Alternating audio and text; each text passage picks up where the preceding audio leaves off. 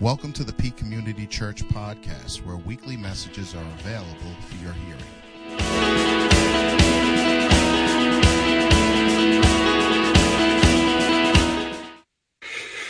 Welcome to the Peak Community Church, uh, our Sunday morning live worship service. Um, I am jam-packed and full of a word that, that God's been stirring up inside of me. My name is Pastor Rob, and I am the senior pastor here at the Peak Community Church. We normally congregate right in the heart of downtown Peekskill at a place called Dramatic Hall, 900 Main Street. Um, and we are looking forward to the day that we can come back and, and gather once again in the assembly. And but until that moment comes, uh, we continue to gather here in a new territory that the Lord has brought us into. So welcome to our church online platform and uh, just want to welcome you, ask you to please connect with us. Visit our website at www.thepeakcc.com. If uh, you're a visitor, a first-time person that's gathering with us, please fill out the Connect card on our visitors page. Um, if not, uh, go right out to the contact tab and just send us an email and let us know how this ministry has blessed you and or how we can come alongside of you and help support you in your journey to sp- spiritual maturity. Amen. Uh, Monday night small groups. Um, tomorrow night, uh, we're we're launching out um, our first um, evening on small groups. There are four small groups that are currently being offered, and I want to invite you to please connect with us. Uh, send us an email, info at thepeakcc.com. We'll let you, uh, we'll send you back an email in regards to the groups that are available, what they are about, and um, how you can register. And so they are starting tomorrow night, Monday nights, every every Monday night at 7 p.m. Amen. Um, looking forward to that and looking forward to connect and disciple. Amen. Um, so without any further ado, let's pray. Lord Heavenly Father, we thank you, God, for the opportunity um, to wake up this morning, to have breath in our lungs and, and a heartbeat in our chest, Lord Father God, it is the promise of a new day. Now the days have been different. But Lord Father God, the one thing that is constant, the one thing that is never changing is you. For the scriptures teach us that you are the same yesterday, today, and forevermore. There is no turning or changing with thee. And Father God, we thank you for being a rock that we can stand on and that we can build our lives upon. And so, Father, this morning, I pray right now that you would remove all distractions, that you would silence every voice, silence the chatter within our minds, Lord. Let us be able to enter into a focused moment of worship with you, Lord God. We welcome and open ourselves up to the unction and the anointing of your Holy Spirit to breathe life upon your people, upon your children this morning. I pray, Father, your blessing, your joy restored here, Lord, as we get ready to enter into worship, Lord Father God. Let your presence make it known right now in the matchless and mighty name of Jesus Christ. I welcome you to come and worship with us this morning. Let loose. Feel the presence of God. Amen. Hallelujah. We're going to see a victory. We're going to see a victory because the battle belongs to the Lord. And whatever the enemy intended for evil, God will turn around and use it for good. I believe that wholeheartedly. I know for a fact without a shadow of a doubt, oh Father God, whatever the devil intended for evil, you will turn around and utilize it for our good. Hallelujah. So here we are. if we were to be completely honest uh, and truthful with each other, I, I just, you know, um, how many, how many are tired of this quarantine. Um, hands across, going across, going up across the board. uh, I mean, seriously. I, I, mean, how many of us I, I, just ready to get back to work? Get ready to, to, to, to get back to our daily routines, to, to get back to life as we know it, life to the way we framed it. Right now, we're living life, but it's being framed for us. We've got this existential pressure coming. But if we were truthful, I mean, so many of us, we're just ready to get back. And it's normal. It's normal to fear that. Uh, we are creatures of habit. Uh, we like routines. We're comfortable in our routines. And that's why it's so important to watch and listen within the season. There is so much happening around us at this moment that we just might miss it if we're not paying attention.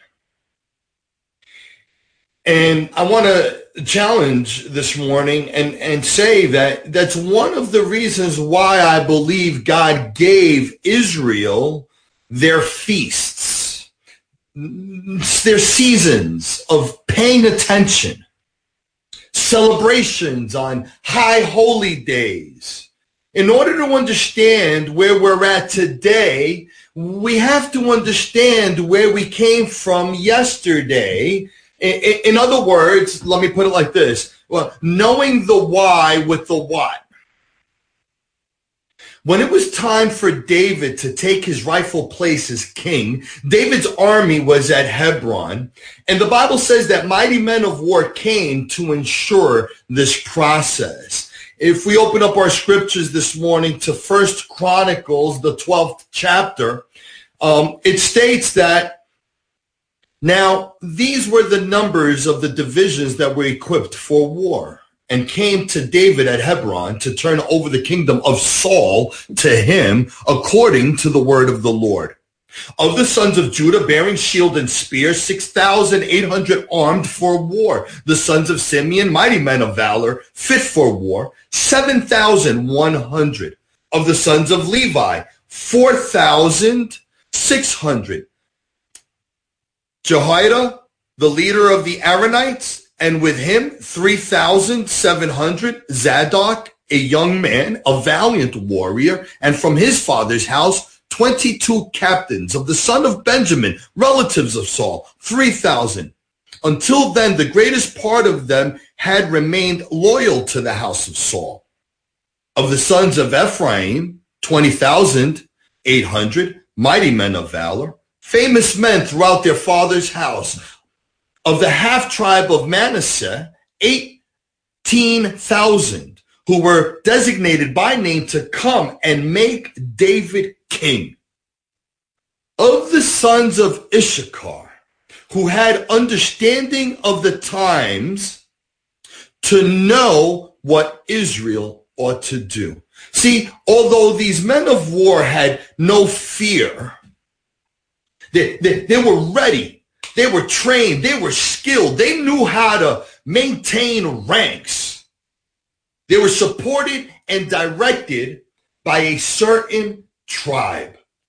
The Bible says in verse 31, 32 that the sons of Issachar, who had understanding of the times to know what Israel ought to do. They understood the seasons. They, they knew what to do. And my question, my challenge to us, the church this morning is, do we know the season? While being in the midst of a pandemic, while experiencing something for the first time in history, no one in the course of history has experienced what we are on a global scale experiencing today. To be catapulted out of our daily routines into the unknown. I'm here to tell you, I'm here to encourage you, I'm here to drill within you that God has a purpose and he is still in control. All of this must take place. This didn't catch God off guard. He is sovereign even in the midst of it. He is still in control. What the Lord has been placing on my heart within the past couple of weeks really is, is has to do with the Feast of Tabernacles, or also known as Sukkot. The Hebrew meaning of the word Sukkot means booths or tabernacles. And the Jewish calendar date that normally this is celebrated is in the month of Tishri, which is generally about the 15th to the 22nd day. Our Western calendar puts that in the month between September and October, which of course I'm like, we're in April. So what does the feast have to do with us now? And that's a great question, um, if I must say so myself. It has to, it has to do with a lot. As you're gonna, you're gonna see this morning, as I bring Old Testament and New Testament, God is gonna reveal purpose and planning, his sovereignty overall. The establishment of Sukkot, what we can see in the book of Leviticus in the 23rd chapter, uh, verse 33, 34, the Bible says, Then the Lord spoke to Moses, saying, Speak to the children of Israel, saying, The 15th day of the seventh month shall be the feast of tabernacles for seven days unto the Lord. Now, seven has a, a, a, very symbolic meaning throughout scriptures because it was upon the seventh day that the Lord had rested. Um, it's seven days that marks completion, fulfillment. Sukkot, the Feast of Booths, commonly also goes by another name called the season of our joy. For joy predominates on this holiday more than any other. The Feast of Booths outshines Purim. It outshines Rosh Hashanah and yes, even Yom Kippur. It is one of the highest celebrations and the most joyous throughout the land, and most people don't even know why. It is marked the most joyful of biblical feasts because the harvester's labor has finally ceased. See, it is coming into then the, the, the, the season of rain and, and, and the farmer, the, the, the laborer out on the field has, has broken up the soil, has tilled the ground. He's laid out the seeds. The work has been done and there's no more labor to be done by the worker. And in gratitude to the Lord for his provision, the people would begin their hope and prayers for that latter rain. It's no longer in my control, but your control. And, and we pray, oh God, that you would bring forth the rain. In order to help us understand this a little better, um, you ever notice how many different type of appointments um, there are that you can make? Uh, the variety of different preparations that you need uh, to do. Um, let's say if you're going to the barber, um, that's not very formal. Uh, there's not much preparation. Normally, when I go uh, get my hair cut, I, I, I, call ahead and you know, hey, you know, you there? I'm to come by this afternoon. How many heads you got? Get in and, and, and get out. Normally, I just want to make sure I have an undershirt because I like to take off my shirt so the hair doesn't come down. That's that's the that's the preparation I, I make when I go to the barber. Um, how about when family comes to visit? Let's say the in-laws are coming over. Um, well, at that case, you may want to clean up a little bit, right? Um, you want to make sure you have food and some bevs in the refrigerator. You want to take a little bit more time in preparation, right? Mop the floor, make sure everything is clean. Now, what happens when a dignitary or a celebrity comes over? well, you know, that's something special. That's that's a special occasion. I mean, how often do you have a dignitary or a celebrity coming over to your house? And so at that moment, you may even consider taking a shower, doing your hair, uh, putting on some nice clothes. Uh, you want to entertain and you don't want to be away from your guest. And so therefore, you know, you may even get a caterer for the night and go the extra mile. What if, what if God was coming over? What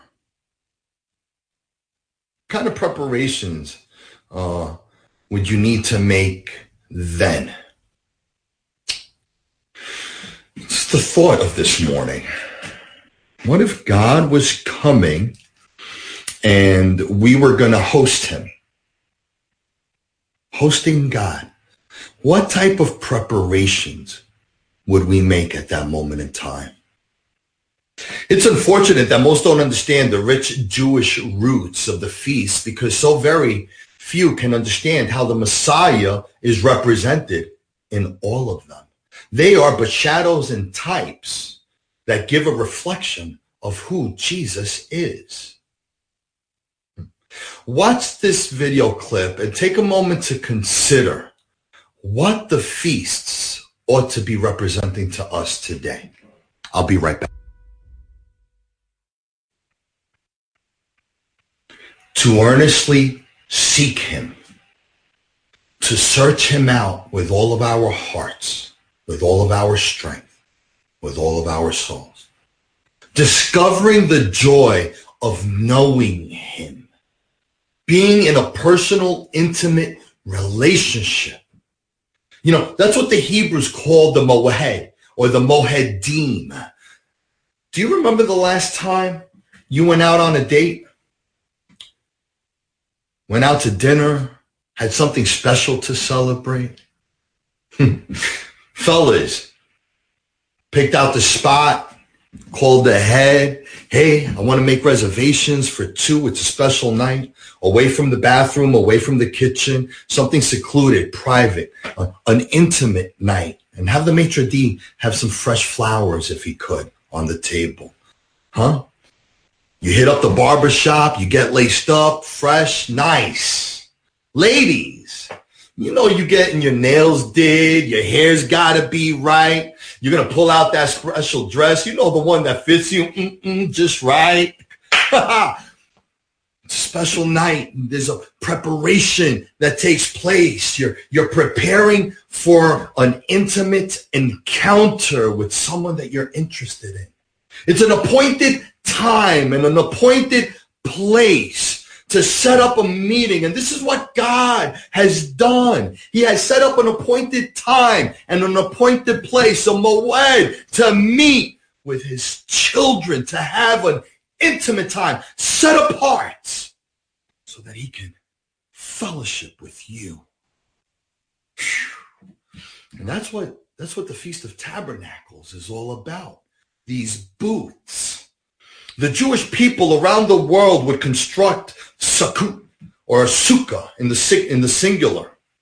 They're frail little huts or booths uh, built by twigs and um, it allows for the stars to be seen through the ceiling. I mean, raindrops would actually fall in uh, through the mismatched branches. They remind us of God's provision and protection as well as our dependence on him the Sukkot.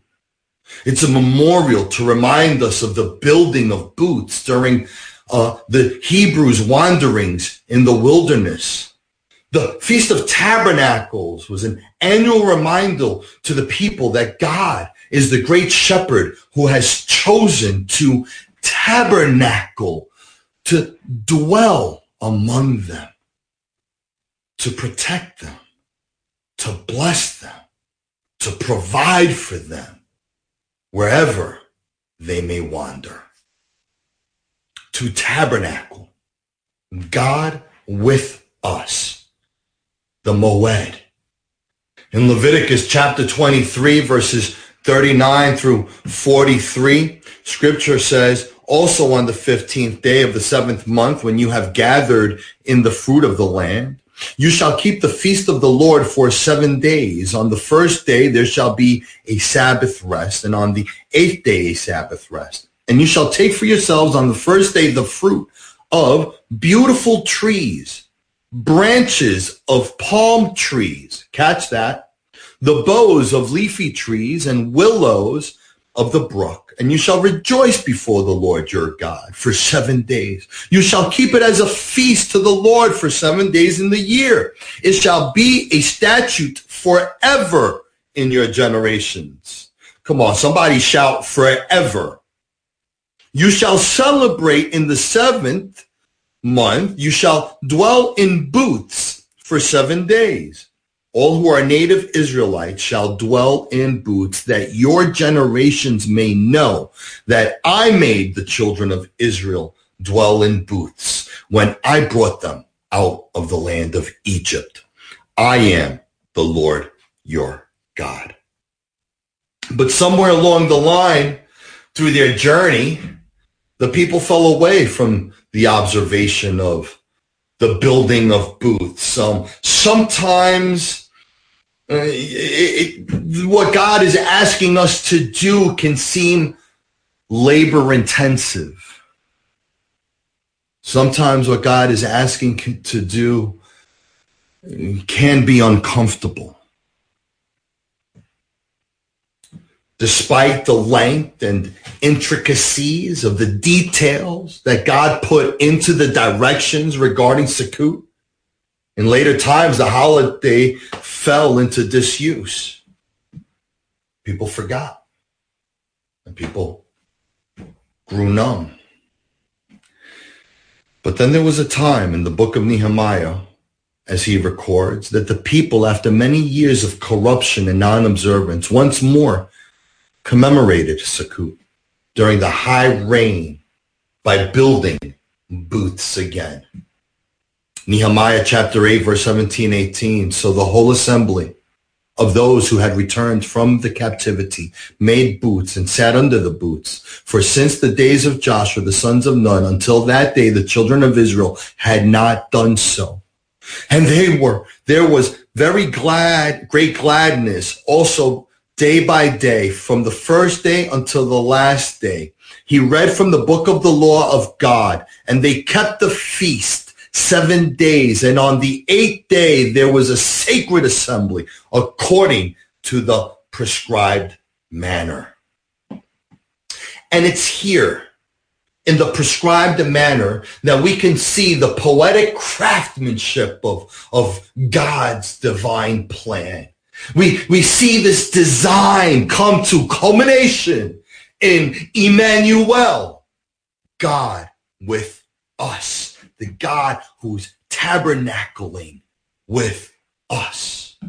Now, before we cover the three main rites that accompany the Sukkot and how Christ is revealed in them and completes them, and as well as what it means for us today. Um, I want you to stay tuned. This is about to get lit and, and, and sparks are about to fly. I, I, I promise you, I guarantee you, this is about to start coming into revelation. But I want to give an opportunity to um, our church family members uh, to tithe and present their offerings and or to partner with us here at the PCC.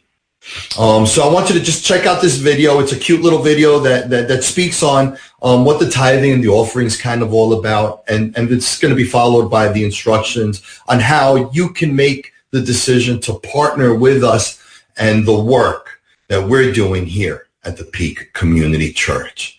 I'll be right back.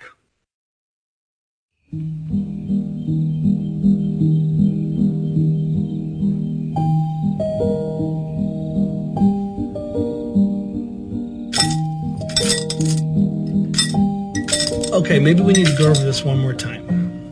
Do we have to? Well, sweetie, I don't know if you're getting a good grasp of the ratios here. Fine. Okay, all right, step by step. Before we spend any money, what's the first thing that we do? Give to God. Good. And why do we do that? Because he first loved and gave to us. Good, good, good, good. Okay, great. Now the second jar here is for so many different things. Hold on. What? God lives in heaven, right? Yeah, he lives in heaven. And heaven has streets paved with gold, right? Streets paved with gold, sure, yes. So why does he need my money if I don't even have a job? Okay, all right. So, good question. So, basically, when we give to God, we're, we're giving to the church. So the church gives the money to God? No, the church keeps the money. Oh. Does God know about this? yes, he uh, basically built the system. Yeah. Okay, good. Okay. See, sweetie, as you grow up, there is nothing better than giving back to God. In the Bible, it's the only place God says, test me on this. When it comes to your money, he says, test me. It's almost like he's saying, I dare you. And your mom and I, we do just that. Even when things are tough, we always give the first part of our money back to God. And then the church takes that money and does all kinds of things to make God famous, uh, like camps and mission trips and even VBS that you love so much, and even helps out people that are in need. You can't outgive God. And when God says test him and you do it, he will come through every single time. Okay, Dad, I get it. I do have one question, though. Oh, okay. Why do we need to test God if he already knows all the answers?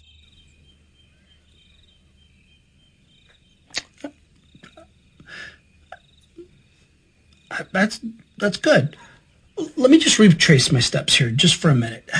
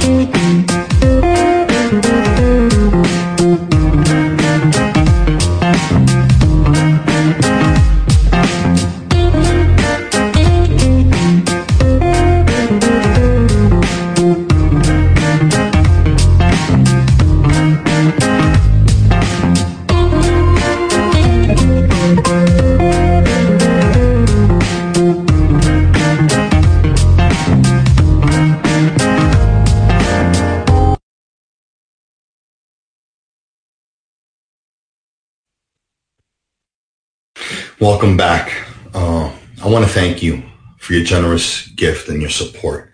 Uh, many may not know, uh, but outside of, of pastoring the church at the Peak community, at the Peak and uh, um, the ministries that uh, the Peak does, many people fail to realize I, I, also serve as the chaplain for the Peekskill Police Department, Office of Emergency Management, and our volunteer ambulance corps. And so um, I'm on call with them and, and I serve them. And that's a volunteer position. However, it is supported um, by by you. And, and whenever you partner with us, it gives us the opportunity to have, you know, real grassroots boots on the ground in our local community. And from the bottom of my heart, I just want to say thank you for your support.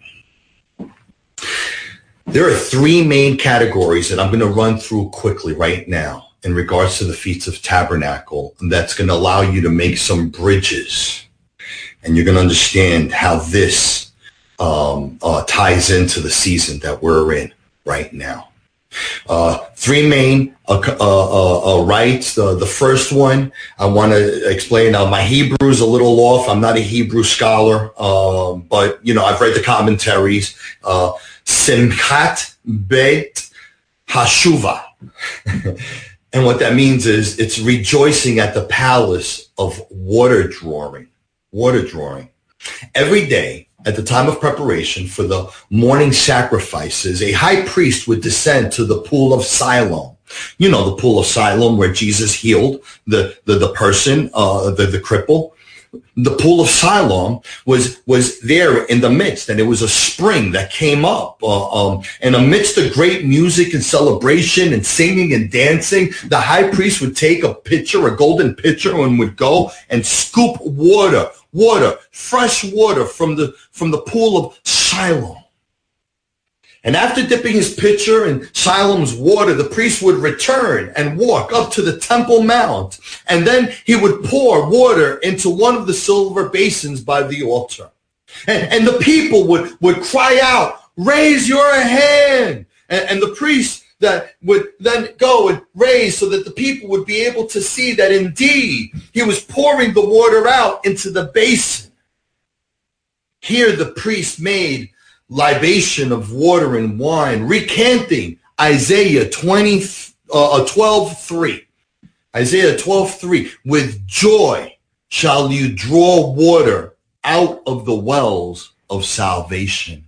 And so the Hebrew people understood that, that out of this well that had a natural spring, its natural source, it never ran dry. And they were able to draw water from this pool to bring it over to the temple and pour it out that it's a silver basins and they would count, cry out with joy.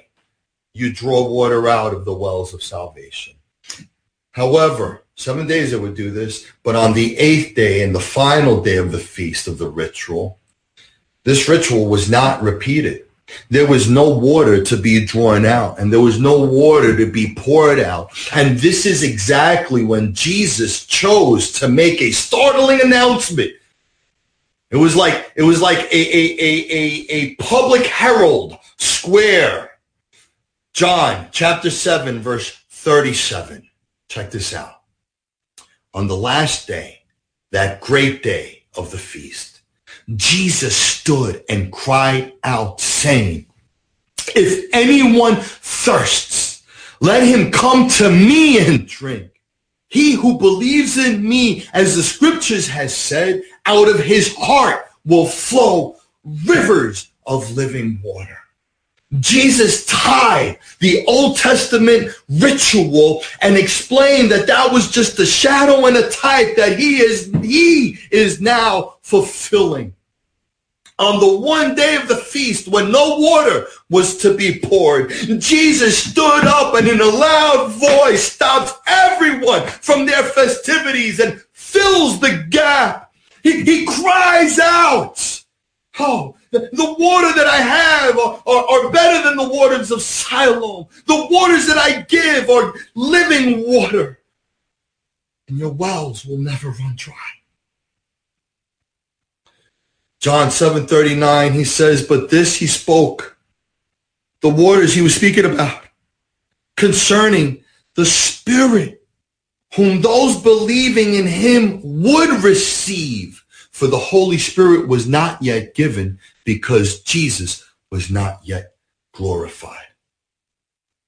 Everyone in his hearing would have acknowledged that what he was making, those declarations, can only be made by God himself. Jesus even went as far to identify himself with the rock in the wilderness that gave water to the Hebrews. This latter rain that the Hebrews would be praying for. Jesus said, only he can give. The second rite is, is that of illumination. When the temple was still standing, great pillars, uh, these candelabras were, were lifted up. They were about 15 feet tall and they were erected and they had this big bowl at the end, at, at the end of them that would hold the oil the, the Levite youths would pour oil into the basins for the different branches of the candelabra. And, and they would take the worn out garments, uh, uh, linen from, from the priest's uh, uh, clothing, and they would act as wicks to burn. And because the temple stood on top of the hill, the blazing candles that, that led right up to it illuminated the city below so much that Israel could be seen from afar off. This glorious blaze of fire recall, recalled to Israelites God's Shekinah, the pillar of fire by night and the smoke by day that accompanied them throughout their wanderings in the wilderness. The presence, the manifest presence of God. The Bible says that men of great skill danced bearing torches while the Levite orchestra played on. The Talmud says the t- temple illumination accompanied with the water drawing ceremony. He says, who has not beheld this celebration has never seen joy in this life. This is the culmination of their joy. And this fire that lights up the city is none other than the Holy Spirit who illuminate, illuminates and enlightens the believer.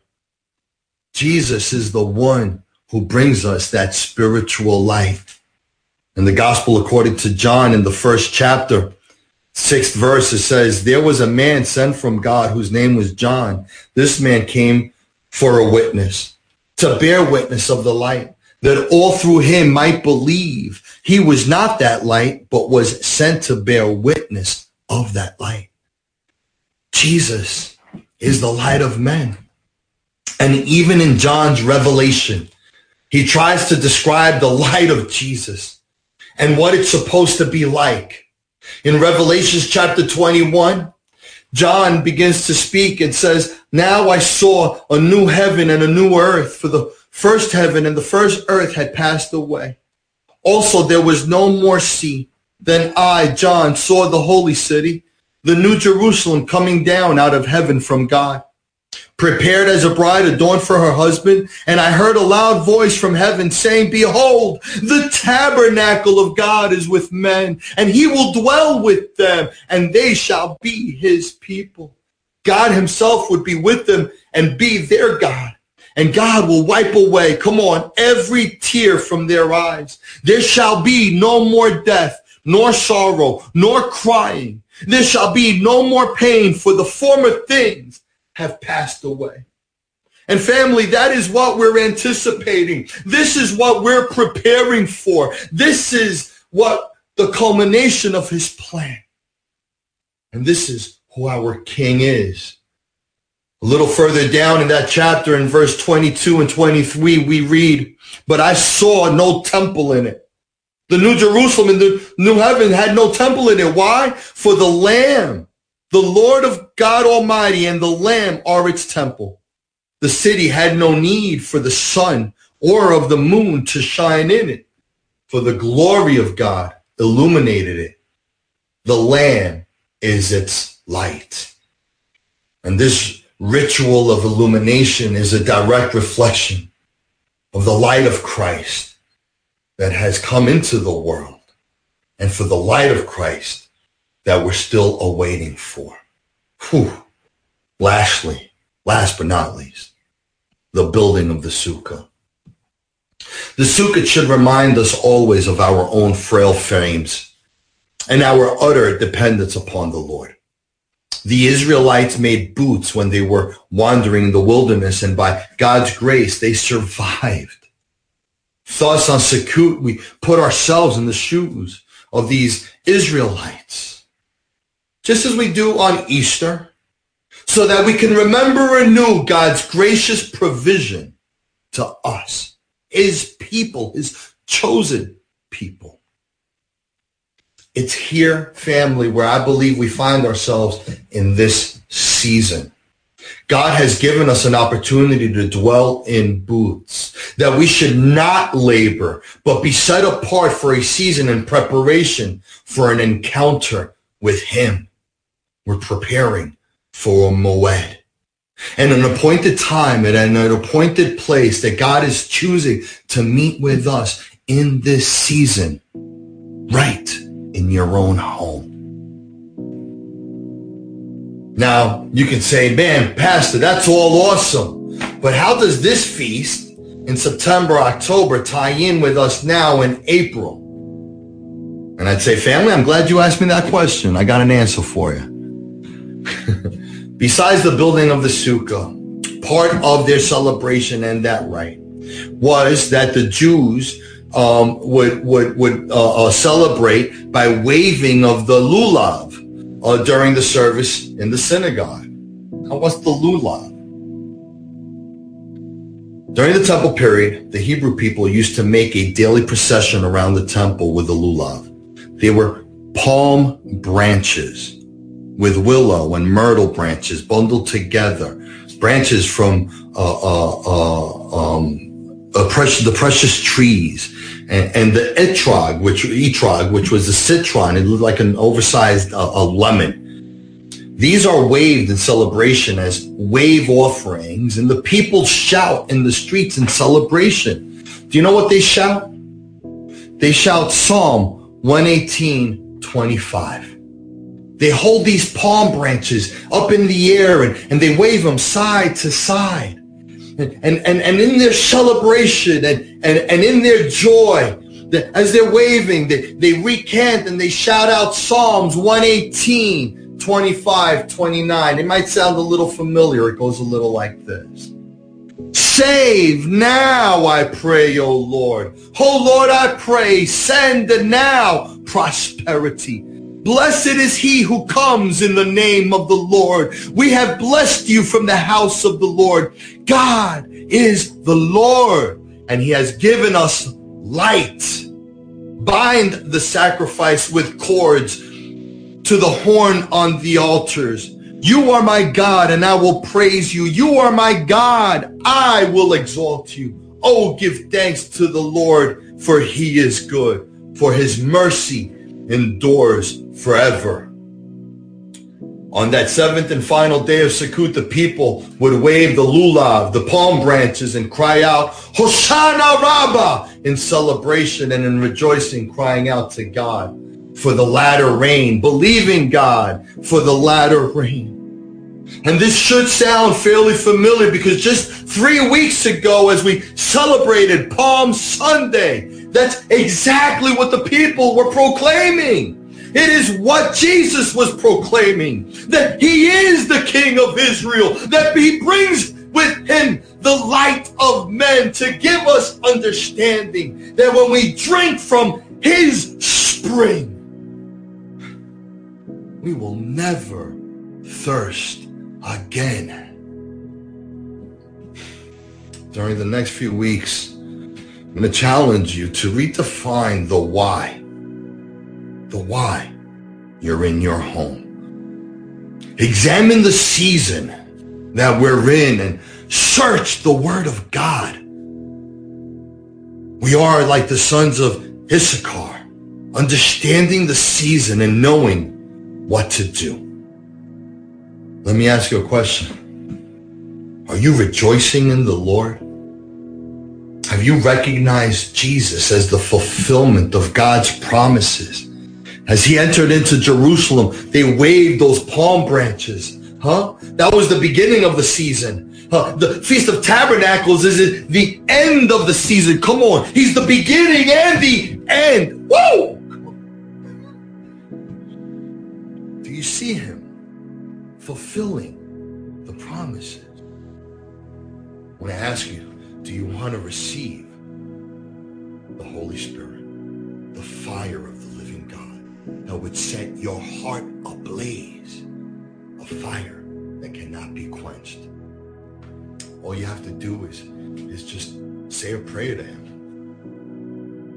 and then watch out. Well, I mean, I don't really know how to pray. I'll tell you how I prayed. And if you can align your prayer with this prayer, then, then take a hold of it. Own it. Dear God, I'm sorry I seek out my own desires. I seek out my own will. I'm sinful in my nature. I'm rebellious at heart. I come against your statutes and, and, and as much as I try to do the right things, I always revert to wrong things. As, as much as I try not to do wrong things, oh Father God, I find myself at that place. Forgive me, God. Have mercy on me. Fill me with your Holy Spirit. Transform and change my heart. Make yourself real to me, oh God, and direct my paths. Lord, I will serve you. Set me free. And my life is yours. And I ask these things in Jesus' name. Amen and amen.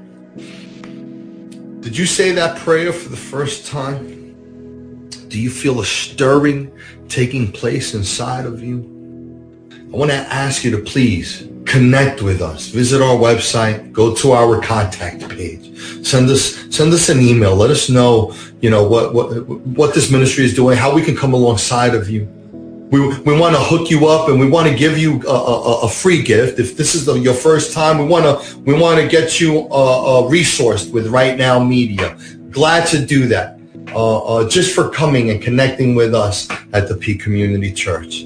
Um, is if this is the first time that you've really ever dedicated yourself to Jesus, that, that you said that prayer, recognizing him not only as your savior, but also as your king, willing to walk in obedience to what he places before you.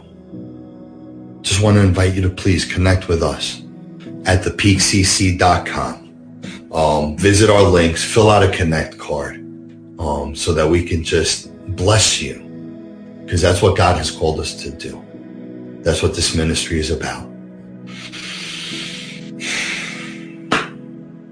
I pray that this word was a fat word for you, that it filled you with faith, makes you available. I, I pray that God has moved and revealed himself in a new light to you this morning. Um, I look forward to connecting with those of you in small groups tomorrow night. Remember, we've got prayer Tuesday night, corporate prayer at 7 p.m. And of course, systematic Bible study Thursday nights at 7 p.m. And uh, I'll see you within the community. Amen. The Lord bless you and keep you. The Lord make his, his face shine upon you and be gracious to you. The Lord lift up his countenance upon you and give you peace. I bless you, church, in the name of the Father, the Son, and the Holy Spirit. I miss you. I love you. Go live out the gospel and seek the Moedim, that appointed time and appointed place with the Lord in this season. I bless you. God bless you. Bye.